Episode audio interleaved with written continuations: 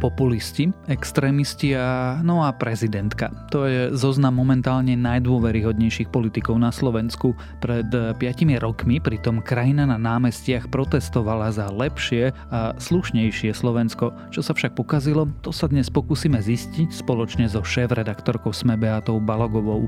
Je streda dvadsiateho druhého februára, meniny má Etela a aj dnes by malo byť aj relatívne teplo, tak trochu jarne, no obloha sa už zatiahne a radšej sa prichystajte aj na prípadné prehánky či dokonca hmlu.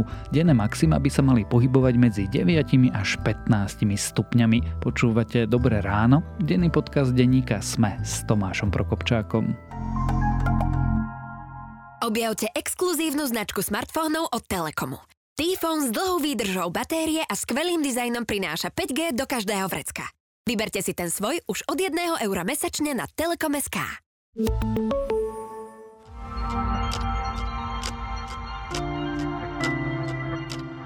A teraz už krátky prehľad správ. päť rokov od vraždy Jana Kuciaka a Martiny Kušnírovej si včera pripomenul poverený premiér Eduard Heger a aj prezidentka Zuzana Čaputová. Pri pamätníku na námestí es en pé v Bratislave spoločne sviečky zapalili aj novinári z denníka es em e, denníka N či z portálu Aktuality.sk. Súčasný šéf Naka včera tiež priznal, že na Slovensku došlo k vražde novinára, pretože polícia si v tej dobe nerobila svoju prácu. Smer je ochotný podporiť úradnícku vládu, ak by boli predčasné voľby už v lete. Robert Fico to odkázal Zuzane Čaputovej s tým, že ju vyzýva na diskusiu. Predčasné voľby sú momentálne naplánované na koniec septembra. Vo veku deväťdesiatšesť rokov zomrela zakladateľka a prezidentka Ligy proti rakovine lekárka Eva Siracká. Liga proti rakovine funguje viac ako tridsať rokov. Siracká ju založila v roku devätnásťstodeväťdesiat. Narodila sa v Uherskom Hradišti, pracovala v Bratislavskom onkologickom ústave, neskôr na Ústave experimentálnej onkológie Slovenskej akadémie vied. Bola nositeľkou viacerých štátnych vyznamenaní. Rusko pozastavuje dohodu o kontrole jadrových zbraní so Spojenými štátmi, na základe ktorej boli vykonávané vzájomné inšpekcie jadrových zbraní. Vo včerajšom príhovore to povedal ruský prezident Vladimír Putin. Spojené štáty považujú toto rozhodnutie Ruska za poľutovaniahodné a za nezodpovedné. Rusko sa údajne chystá pohltiť Bielorusko. Hovorí to dokument, o ktorom informovali nemecký denník Süddeutsche Zeitung či spravodajský server Yahoo News a ktorý mal uniknúť z Kremľa. Dokument má hovoriť, že faktická anexia Bieloruska by sa mala dokončiť do roku dvetisíctridsať. A ak vás správy zaujali, viac takých nájdete na webe denníka es em e alebo v aplikácii denníka es em e.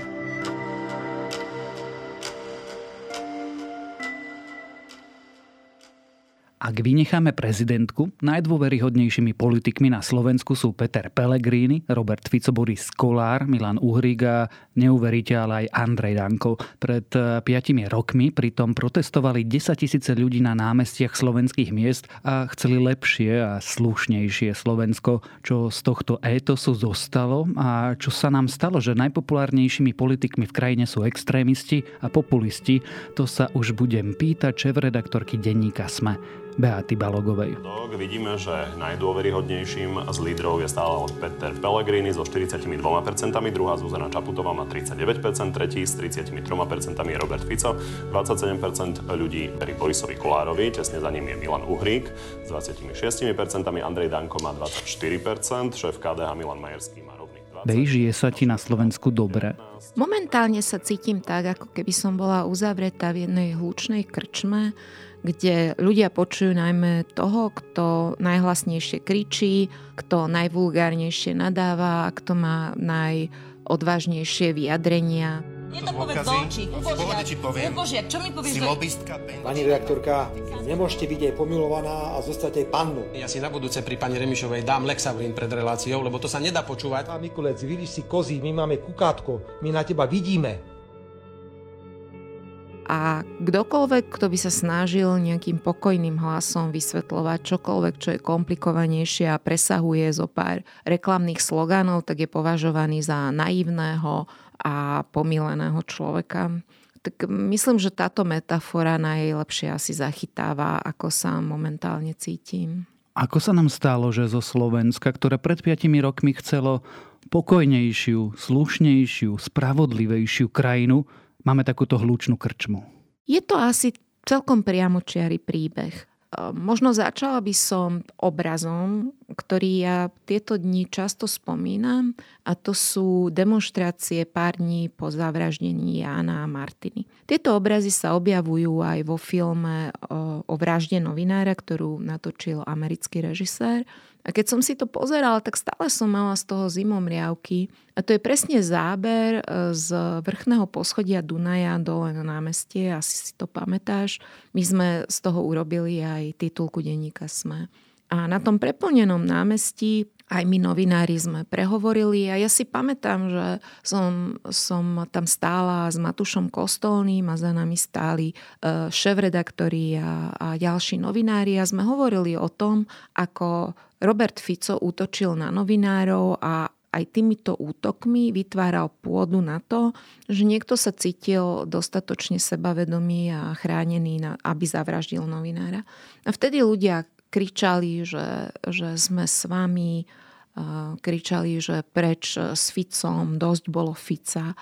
A veľmi, veľmi vo mne utkvel potom ten ďalší moment, keď Igor Matovič videl veľkú šancu práve v tomto hneve a on, on vlastne sprivatizoval túto tému.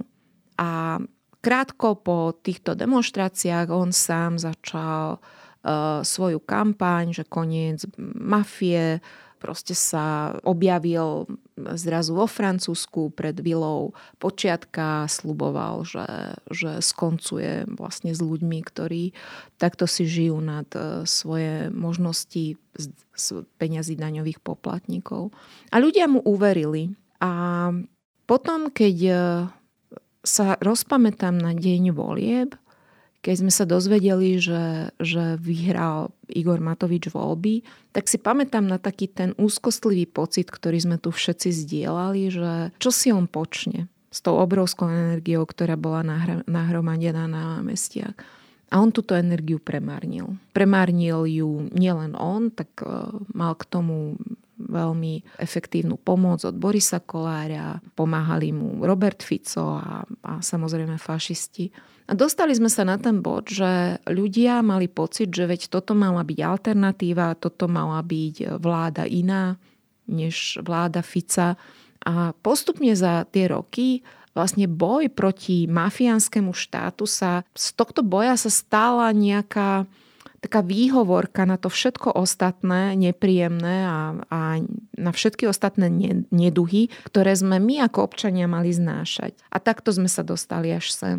Čiže ako keby tá spoločnosť urobila taký ďalší začarovaný kruh, že sa dostala na ten bod, že ľudia si povedali, že mm-hmm, tak...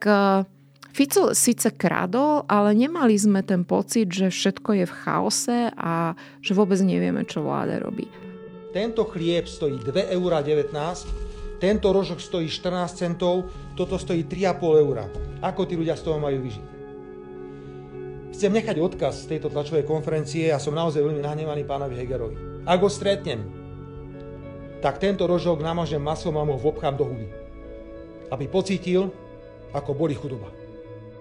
Znamená to, že tento chaos, ktorý sme tu zažívali posledné roky, nás v skutočnosti vrátil ešte hlbšie ako päť rokov dozadu, lebo neviem ako ty, ale ja keď som videl ten prieskum dôveryhodnosti politikov, kde zo šiestich piati boli pri najlepšom populisti, tí ostatní boli buď koketujúci s extrémizmom, alebo úplní fašisti, tak mi prišlo, že vlastne to je snáď ešte horšie ako v tom roku dvetisícosemnásť. Je to horšie z jedného zásadného hľadiska. Je to horšie kvôli tomu, že v Maďarsku tento model je povýšený na úroveň fungovania štátu. A naozaj celé desaťročie Orbán pracne presvieča svojich voličov, že mať korupciu alebo mafiánsky štát je menšie zlo, lebo horšie je, ak túto krajinu alebo tento región začnú ovládať vaši nepriatelia. Toto začalo fungovať aj pre Roberta Fica a aj pre Matoviča z časti, ale aj pre fašistov. Že oni začali tlačiť na práve tú politiku nepriateľov a začali využívať frustrácie ľudí a nejak presmerovať ten hnev z korupcie na, na iné dôvody. A tie dôvody sú liberáli, tie dôvody je Šorošom platený a usmerňovaný Brusel, tie dôvody, je mnoho ďalších dôvodov, aj novinári, čiže aj my sme sa ocitli na tom zozname nepriateľov vlasti. A toto je pre toho bežného človeka, nahnevaného, uchopiteľnejšie ako boj proti korupcii, lebo tam vlastne čakáš dlhšie na, na nejaký uchopiteľný odkaz. A tie odkazy nie sú vždy populistické, lebo ak Matovič bude omielať, že dostaňme Fica do basy, tak po čase, keď sa to nedieje, tak ten volič si povie, no tak asi ho nedostaneš do basy, alebo tak si ho poďme vypočuť, prečo nesedí v tej base. Takže naozaj ten, ten Orbán pripravil učebnicu toho, ako rozložiť demokratické inštitúcie v štáte a ako pod tým rúškom demokracie si vybudovať štát, ktorý je mocensky unesený. Nemám slo- rada slovo iliberálny, ale, ale teda pracovne to nazveme, že iliberálny štát. A možno ešte taká poznámka, že nie je vôbec náhoda, že Orbán alebo teraz aj štátny tajomník ministerstva zahraničných vecí Maďarska pred časom mal také vyjadrenia, ktoré ospravodlňovali Fica. A to je takmer nemysliteľné, že napríklad etnickí Maďari, ktorí vždy volili proti Ficovi. Práve preto, že Ficové vlády boli vždy spájané s útokmi na menšiny, s útokmi na Hedvigu Malinovú, teda s útokom a nevyšetreným útokom. A zrazu vlastne vidíme, že pre Orbána posledný možný spojenec je Robert Fico a práve títo ľudia, ktorí sa utápajú v korupcii. Zároveň je to komické, že preňho je akceptovateľný partner aj Matovič, ktorý vlastne naskočil na tú vlnu vytvárania nepriateľov, napríklad aj z menšín, a to je veľavravné a, a pre mňa nesmierne znepokojivé, že, že v týchto ľuďoch vidí partnera Orbán a že títo ľudia proste vidia v Orbánovom modeli niečo, čo by považovali ako niečo akceptovateľné pre Slovensko. To má logicky privádza k otázke, chceme my tu vôbec mať demokraciu? Chceme, ako my nemáme na výber.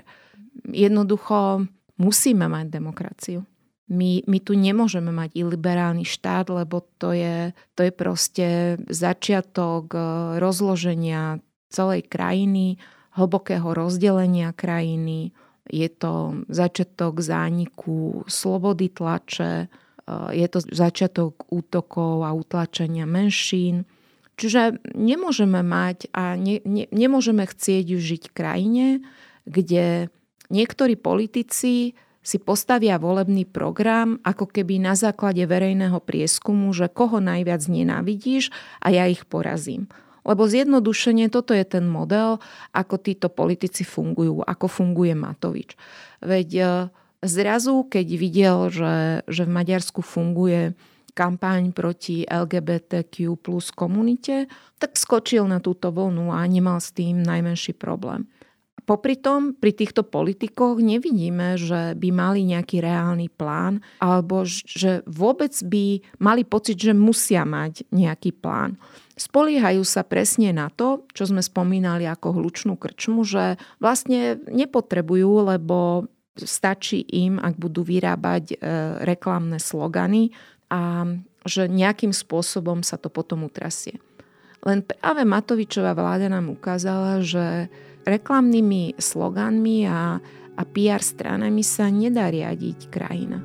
A vy ste sa hrali na Ježiška znova s tými zlatými prstenmi. Tuto ľudia, rodinky s deťmi, poboskajte nám prsten. My sme vám pridali dvadsať centov ročne.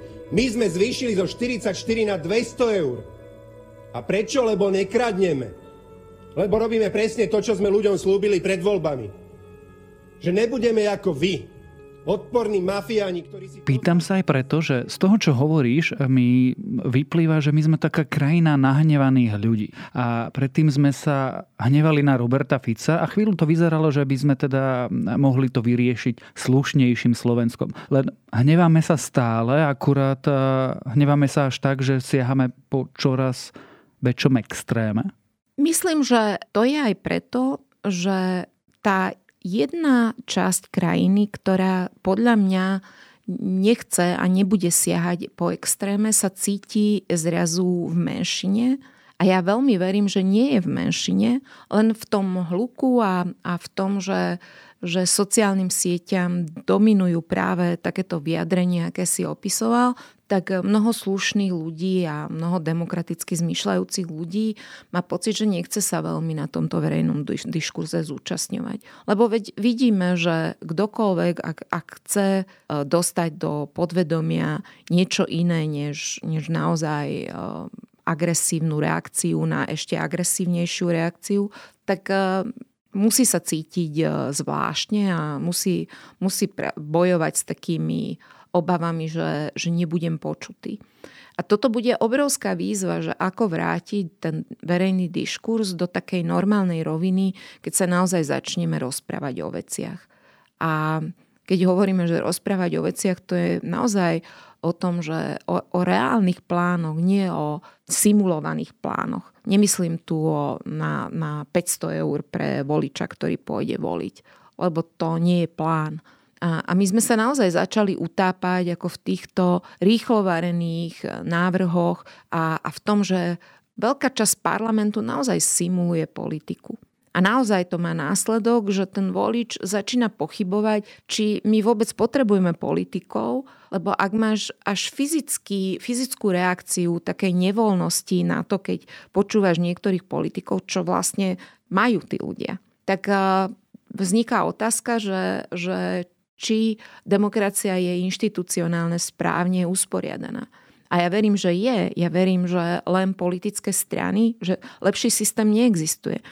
Verím, že politické strany si majú pripraviť programy a tie programy majú núkať ľuďom a že ľudia majú voliť politické strany a nie jednotlivcov, všelijakých spasiteľov a, a, a proste influencerov, lebo to nás vedie ešte do väčšieho chaosu. Len práve prežívame túto krízu, že súčasná politická reprezentácia s veľmi aktívnou pomocou aj Roberta Fica a fašistov úplne vyprázdnilo tieto pojmy. A ja neviem, či práve tá druhá strana alebo ľudia, ktorí teraz rozmýšľajú, ako sa idú uchádzať o dôveru, či sú pripravení alebo či majú kapacitu to naplniť. A mali by sa veľmi poponáhľať, lebo čím dlhšie budeme vajatať na tom, že no, kto bude líder Modrej koalície, bude vôbec Modrá koalícia, a kde skončí Heger a čo teraz Mistrík ide zakladať novú stranu. Toto mm, naozaj neprispieva k tomu, že, že by volič začal chápať a začal vedieť rozlišovať, že ktorá je prodemokratická a ktorá nie je prodemokratická sila. Po štvrtom bode odvolávate túto vládu, lebo rokujeme dokonca na úrovni ministrov s fašistami. Richard Sulík, pozri sa. Pozri sa do zrkadla. A uvidíš tam seba, ako chodíš rokovať s Kotlebom, utajene, konšpiračne sa schovávať do Rakúska. Nám to, alebo Maďarska, nám to vyčítaš a sám to robíš, tebe to nevadí.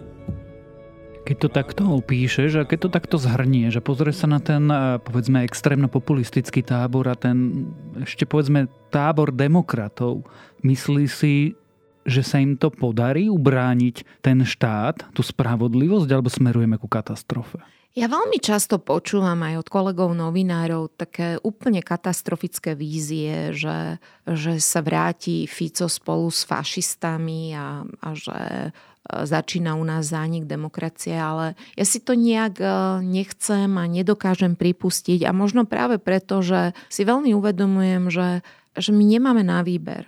Tá, tá demokratická časť krajiny, ktorá možno teraz mlčí a o ktorej verím, že je vo väčšine, že nemá veľmi na výber. Ja chápem, že ľudia môžu byť unavení z toho, že už možno pri každých voľbách hovoríme, aké sú kľúčové a aké sú dôležité, ale tentokrát naozaj sa bude rozhodovať o tom, že teda č- čím chceme byť, akože chceme byť normálne európskou demokratickou krajinou, alebo chceme byť krajinou orbánovského typu i liberálnou demokraciou, kde sme vystavení na pospas pár mocenský e, zabetonovaným ľuďom, ktorým je ukradnuté, že čo sa udeje s demokratickými inštitúciami, lebo chcú zakrývať alebo svoju korupciu, to je ten najdôležitejší dôvod. Druhý dôvod je alebo svoje osobné mocenské ambície. Načrtla si dva možné scenáre vývoja, ako by to mohlo dopadnúť a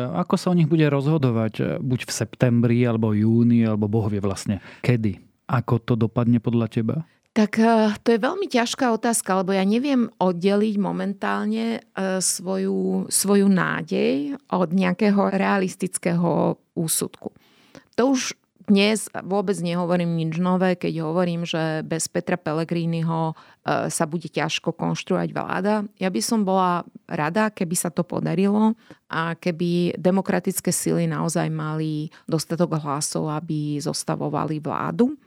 Ak táto pre mňa úplne preferovaná alternatíva sa neudeje, tak stále dúfam, že Peter Pellegrini sa nepridá ako k tej najdeštrukčnejšej sile, aj keď časť toho má tá, tá jeho strana v genetickej výbave, ale verím, že jednoducho aj on chápe, čo by to znamenalo aj, aj pre budúcnosť krajiny, kebyže on sa dá dokopy s Ficom a s fašistami. Tak uvidíme. Každopádne to budeme spoločne sledovať a veľmi pravdepodobne sa o tom ešte spoločne rozprávať. O tom, ako vyzerá Slovensko päť rokov po protestoch za slušné Slovensko, o tom, čo s krajinou urobili roky chaosu a tiež o tom, čo krajine hovoria všetky tie prieskumy dôveryhodnosti politikov, sme sa rozprávali so šéfredaktorkou denníka es em e Beátou Balogovou.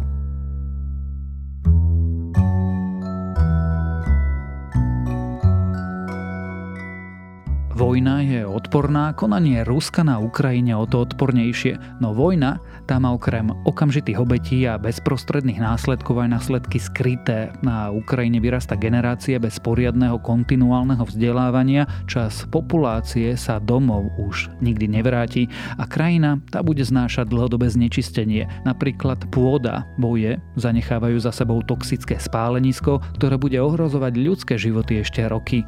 Mojím dnešným odporúčaním je je preto text Toxické dedičstvo vojny na Ukrajine, ktorý nájdete na bé bé cé Future. A to je na dnes všetko. Dávajte na seba pozor. Počúvali ste Dobré ráno, denný podcast denníka es em e s Tomášom Prokopčákom a pripomínam, že dnes vychádza aj nová epizóda podcastu Vedatorský podcast. Zoom si tento týždeň dáva pauzu.